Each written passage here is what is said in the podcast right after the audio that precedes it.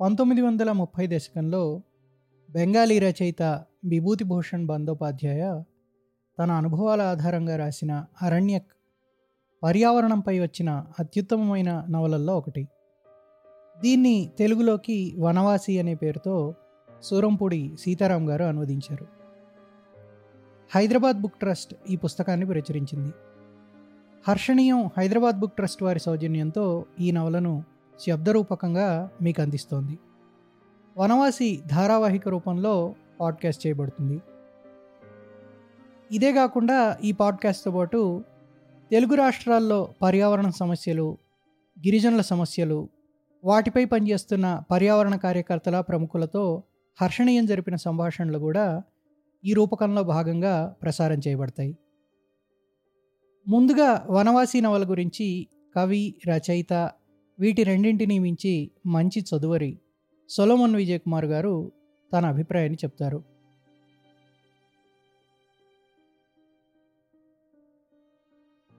విభూతిభూషణ్ బందోపాధ్యాయ వనవాసి నవల మనల్ని ఆ నవలా నాయకుణ్ణి చేసి మొదటి పేజీ నుంచి చివరి పేజీ వరకు చదివించటం కాకుండా ఆ పుస్తకంలో పేర్కొనబడిన అరణ్యంలో నివసింపజేస్తుంది.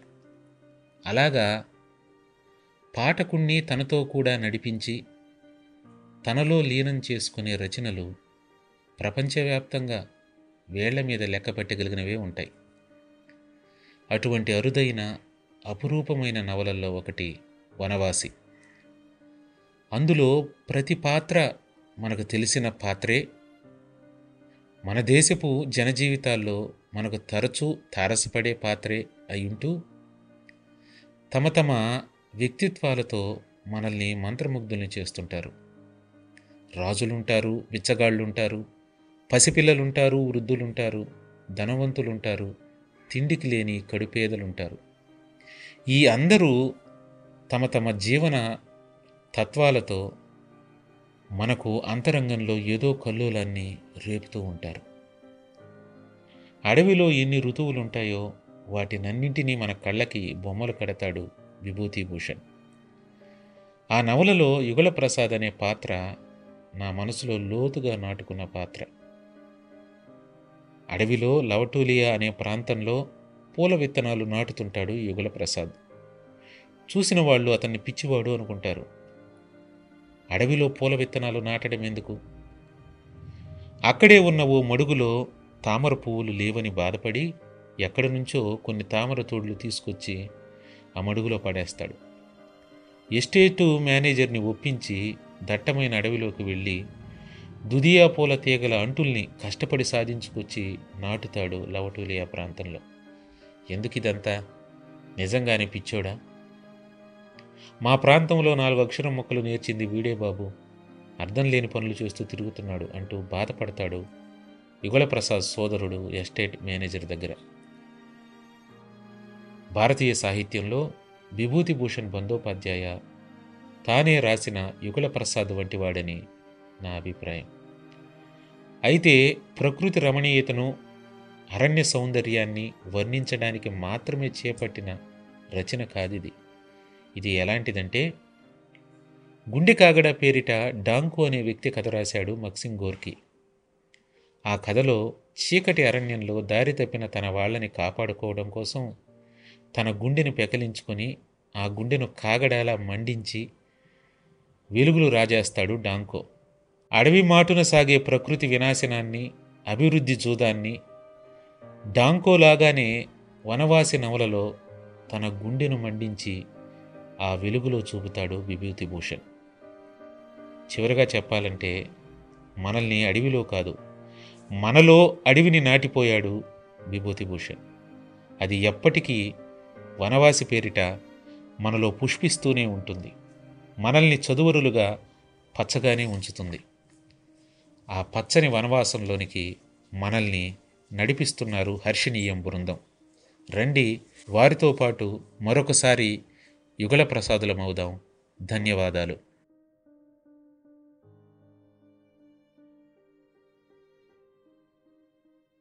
పదిహేను పదహారేళ్ళ నాటి మాట. బిఏ పాస్ అయి కలకత్తాలో ఊరికే కూర్చొని ఉన్నాను. ఎన్ని చోట్ల తిరిగినా ఉద్యోగం దొరకలేదు. సరస్వతి పూజ రోజులు. మెస్లో చాలా రోజులుగా ఉంటున్నాను. అందువల్ల అక్కడి నుంచి బొత్తిగా గెంటి వేయలేదు కానీ డబ్బు చెల్లించాలంటూ మెస్ మేనేజరు బిల్లు మీద బిల్లు పంపుతూ ఉండడం చేత నాకు కొంత చిరాకు కలిగింది. మెస్లో విగ్రహ ప్రతిష్టాపన చేసి పూజ చేస్తున్నారు. హడావుడి బాగానే ఉంది. పొద్దుటే లేచి అనుకున్నాను. ఇవాళ అందరికీ సెలవు. ఒకటి రెండు చోట్ల ఏదో ఉద్యోగం దొరకొచ్చునని ఆశ చూపించారు. అయినా ఈవేళ ఎక్కడికి వెళ్ళినా పని జరగదు. ఇంకా ఇక్కడ అక్కడ తిరిగి పూజలు విగ్రహాలంకారాలు చూడటం మంచిది అనుకున్నాను. సరిగ్గా ఇలా అనుకుంటున్న సమయంలోనే మెస్ నౌకర్ జగన్నాథ్ చేతికి ఒక చీటీ ఇచ్చి వెళ్ళాడు. చీటీ చూస్తే మేనేజర్ డబ్బు కోసం పంపిన తాకీదు. ఈవేళ సరస్వతి పూజ కావడం వల్ల మెస్లో పండగ భోజనం కొంచెం విశేషంగా ఏర్పాటు జరుగుతుంది. నేను రెండు మాసాలు డబ్బు బాకీ. ఏదో విధంగా నౌకర్ చేతికిచ్చి కనీసం పది రూపాయలైనా పంపాలి. లేకపోతే రేపటి నుంచి నేను భోజనానికి వేరే ఏర్పాటు చేసుకోవాల్సి ఉంటుంది. కానీ నా దగ్గర ఉన్న డబ్బులు ప్రస్తుతం రెండు రెండు రూపాయలు చిల్లర. జవాబు ఏమి ఇవ్వకుండానే మెస్ నుంచి బయలుదేరాను. పేటలో చాలా చోట్ల పూజావాద్యాలు మోగుతున్నాయి. పిల్లలు సందుమలుపుల్లో చేరి కోలాహలం చేస్తున్నారు. అభయమైర మిఠాయి దుకాణంలో పళ్ళాలు నిండుగా అలంకరించిన రకరకాల తినుబండారాలు తాజావి కనబడుతున్నాయి. పెద్ద వీధికి ఆ తట్టున కాలేజ్ హాస్టల్ ప్రాంగణంలో నౌబతు వాయిస్తున్నారు. బజార్ నుంచి పూలదండలు పూజోపకరణాలు కొని తెచ్చుకుంటున్న జనం గుంపులు గుంపులుగా వస్తున్నారు. ఆలోచించాను ఇప్పుడు ఎక్కడికి వెళ్దాం? ఇప్పటికీ ఏడాది అయింది. జోడాసంకో పాఠశాలలో ఉద్యోగం మానేసి ఊరికే కూర్చున్నాను. అంటే కూర్చోలేదు తిరుగుతున్నాను ఉద్యోగం కోసం. కనీసం పదిసార్లైనా చుట్టూ తిరగకుండా విడిచిపెట్టిన వ్యాపార సంస్థలు కానీ పాఠశాలలు వార్తాపత్రికల కార్యాలయాలు ఎక్కడా ఒక్కటి మిగల్లేదు. అందరూ ఒకటే మాట ఉద్యోగం ఏది ఖాళీ లేదు అని. అకస్మాత్తుగా దారిలో సతీష్ కనబడ్డాడు. నేను సతీష్ హిందూ హాస్టల్లో కలిసి ఉండేవాళ్ళం. ఇప్పుడు అతను అలీపూర్లో వకీలు. కానీ అందులో అతడేమీ అంత ఓడబడిచినట్టు కనబడదు. సతీష్ పలకరించాడు. అరే సత్యచరణ్ ఎక్కడికి వెళ్తున్నావు? హిందూ హాస్టల్లో పూజ చేసొద్దన్నాడు మన పాత జాగా కదా. పైగా అక్కడ సాయంకాలం నుంచి వినోద కాలక్షేపం ఉంటుంది. నడు ఆరో వార్డులో ఉండేవాడు అవినాష్. జ్ఞాపకమేనా? మైమెన్ సింగ్లో ఎవరో జమీందార్ పుత్రుడు. వాడు ఇప్పుడు గొప్ప గాయకుడైపోయాడు. ఈవేళ వాడు అక్కడ పాడతాడు. నా కూడా కార్డు పంపాడులే. అప్పుడప్పుడు వాళ్ళ ఎస్టేట్లో ఒకటి ఎరా పనిచేస్తూ ఉండేవాడిని కాదు. అందుకని. రా నువ్వు కూడా. నిన్ను చూస్తే ఎంతో సంతోషిస్తాడు. కాలేజ్ చదివే రోజుల్లో అంటే అప్పటికి ఐదారు సంవత్సరాల కిందటి మాట. ఆ రోజుల్లో వేడుకలో పడితే చాలు ఇంకా నాకేమీ అక్కర్లేకపోయేది. ఇప్పటికీ ఆ స్వభావం మారలేదనుకుంటాను. హిందూ హాస్టల్కి పూజ చూడటానికి వెళ్ళాను. మధ్యాహ్నం విందుకు ఆహ్వానించారు. ఈ హాస్టల్లో మా పక్క ఊరి కుర్రవాళ్ళు చాలామంది ఉన్నారు వాళ్ళు ఏవైనా సరేనని నన్ను కదలనివ్వలేదు. అక్కడికి అన్నాను సాయంకాలం వినోదం ఉందిగా ఇప్పుడెందుకు? మెస్లో భోజనం చేసి మళ్ళీ ఇప్పుడే వచ్చేస్తానని. కానీ వాళ్ళు నా మాట వినిపించుకోలేదు. వినిపించుకున్నట్టయితే ఆ సరస్వతి పూజ పూట నేను నిజంగా ఉపవాసంతో గడపవలసి వచ్చేది. మేనేజరు అంత నిర్మోహమాటంగా చీటీ రాసి పంపిన తర్వాత ఒక్క రూపాయి అయినా ఇవ్వలేకపోయినప్పుడు నేను మళ్ళీ ఏ ముఖంతో మెస్కెళ్ళి పూరీలు పాయసం తినగలను? ఇది మంచిదే అయింది. ఇక్కడే తృప్తిగా విందారగించి సాయంకాలం వినోదానికి సభలో వెళ్ళి కూర్చున్నాను. అప్పుడు మళ్ళీ మూడేళ్ళ నాటి విద్యార్థి జీవితపు ఉత్సాహం తిరిగి వచ్చింది ఉద్యోగం దొరికిందో ఏమైందో మెస్ మేనేజర్ ముఖం దుమదుమలాడుతూనే ఉందో మరొకలా ఉందో ఇంకా ఆ సమయంలో ఎవరికి పట్టింది? టుమ్రీలు కీర్తనల మహాసముద్రంలో మునిగిపోయి బాకీ తీర్చకపోతే రేపొద్దుటి నుంచి కేవలం వాయుభక్షణకి సిద్ధపడవలసి వస్తుందనే సంగతి పూర్తిగా మర్చిపోయాను. వినోద కాలక్షేపం ముగిసేసరికి రాత్రి పదకొండు గంటలైంది. అవినాష్ని కలుసుకొని మాట్లాడాను. ఈ హాస్టల్లో ఉండేటప్పుడు ఇక్కడ డిబేటింగ్ క్లబ్బు మా ఇద్దరి చేతుల మీదుగా నడిచేది. అప్పటి నుంచి అవినాష్తో నాకు గాఢ స్నేహం ఏర్పడింది. కాలేజీ విడిచిపెట్టిన తర్వాత అతన్ని మళ్ళీ ఇదే చూడడం. అవినాష్ అన్నాడు పద నా కారుంది నిన్ను దిగబెడతాను. నువ్వు ఉండేదెక్కడా?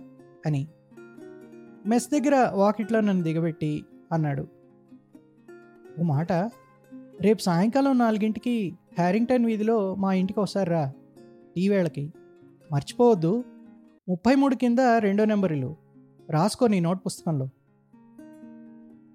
మర్నాడు వెతికి హ్యారింగ్టన్ వీధి కనుక్కున్నాను ఇల్లు కూడా కనబడింది. ఇల్లు ఏమంత పెద్దది కాదు. కానీ ముందు వెనక తోట ఉంది.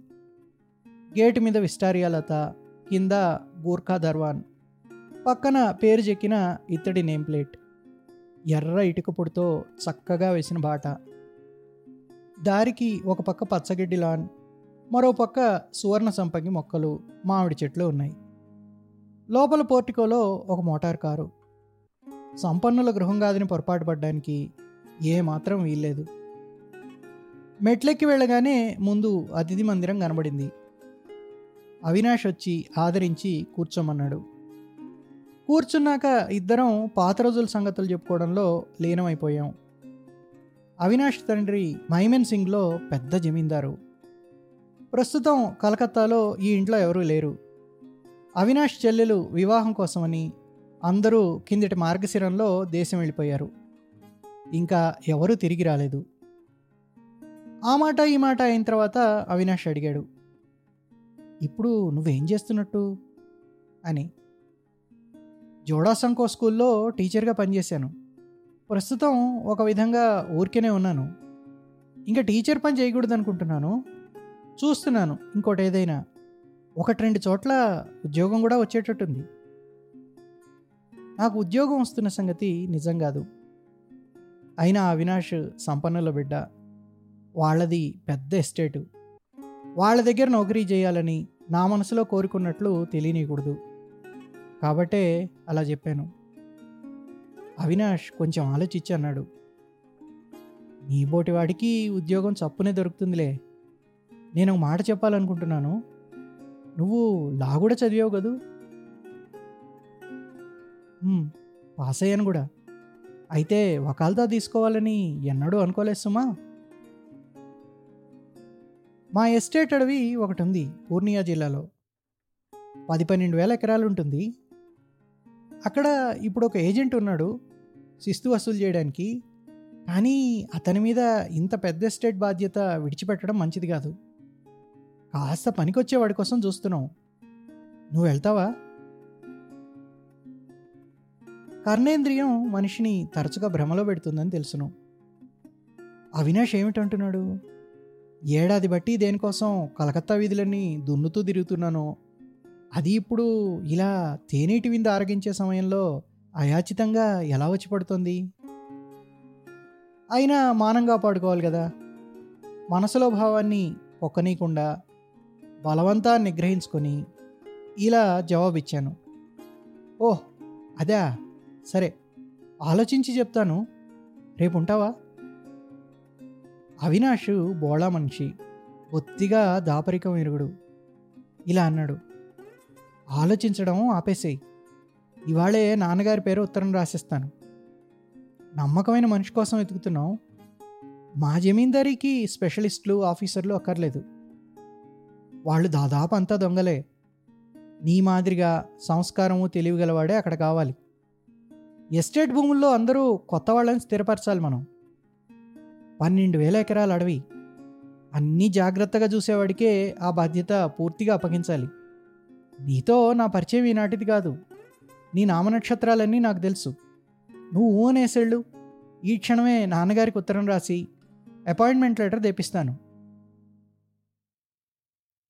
ఉద్యోగం ఎలా వచ్చింది అట్టే వివరించి చెప్పడం అనవసరం.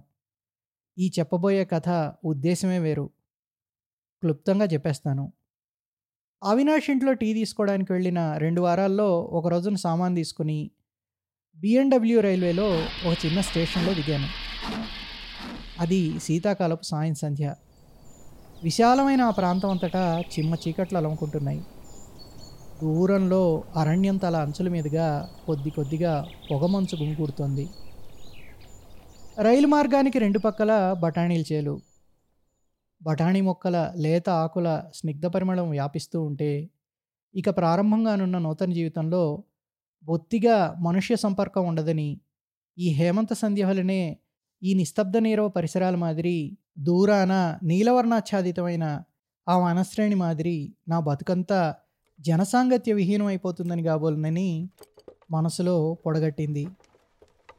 పదిహేను పదహారు కోసుల దూరం రాత్రి పొడుగున ఎద్దుబండిలో ప్రయాణం చేయాల్సి వచ్చింది కలకత్తా నుంచి వెంట తెచ్చుకున్న కంబళి రగ్గు కూడా బండి కప్పులో తేమకి చల్లబడిపోయాయి. ఈ ప్రాంతంలో చలి ఇంత భయంకరంగా ఉంటుందని ఎవరికి తెలుసు? తెల్లవారి ఎండెక్కిన తర్వాత కూడా బండి సాగుతూనే ఉంది. చుట్టూ చూసేసరికి నేల తరహా మారిపోయింది. ప్రకృతి స్వరూపం మారిపోయింది. చేలు పొలాలు లేవు. ఊళ్ళు మనుషులు కూడా అట్టే కనబడలేదు. అంతటా పెద్దవి చిన్నవి అడవులు మాత్రమే. ఒక్కొక్క చోట కీకారణ్యం అక్కడక్కడ పల్చని అడవి తోపులు మధ్య మధ్య తెరపిచ్చే మైదానాలు. మైదానాల్లో కూడా పొలము సాగు అనేది లేదు.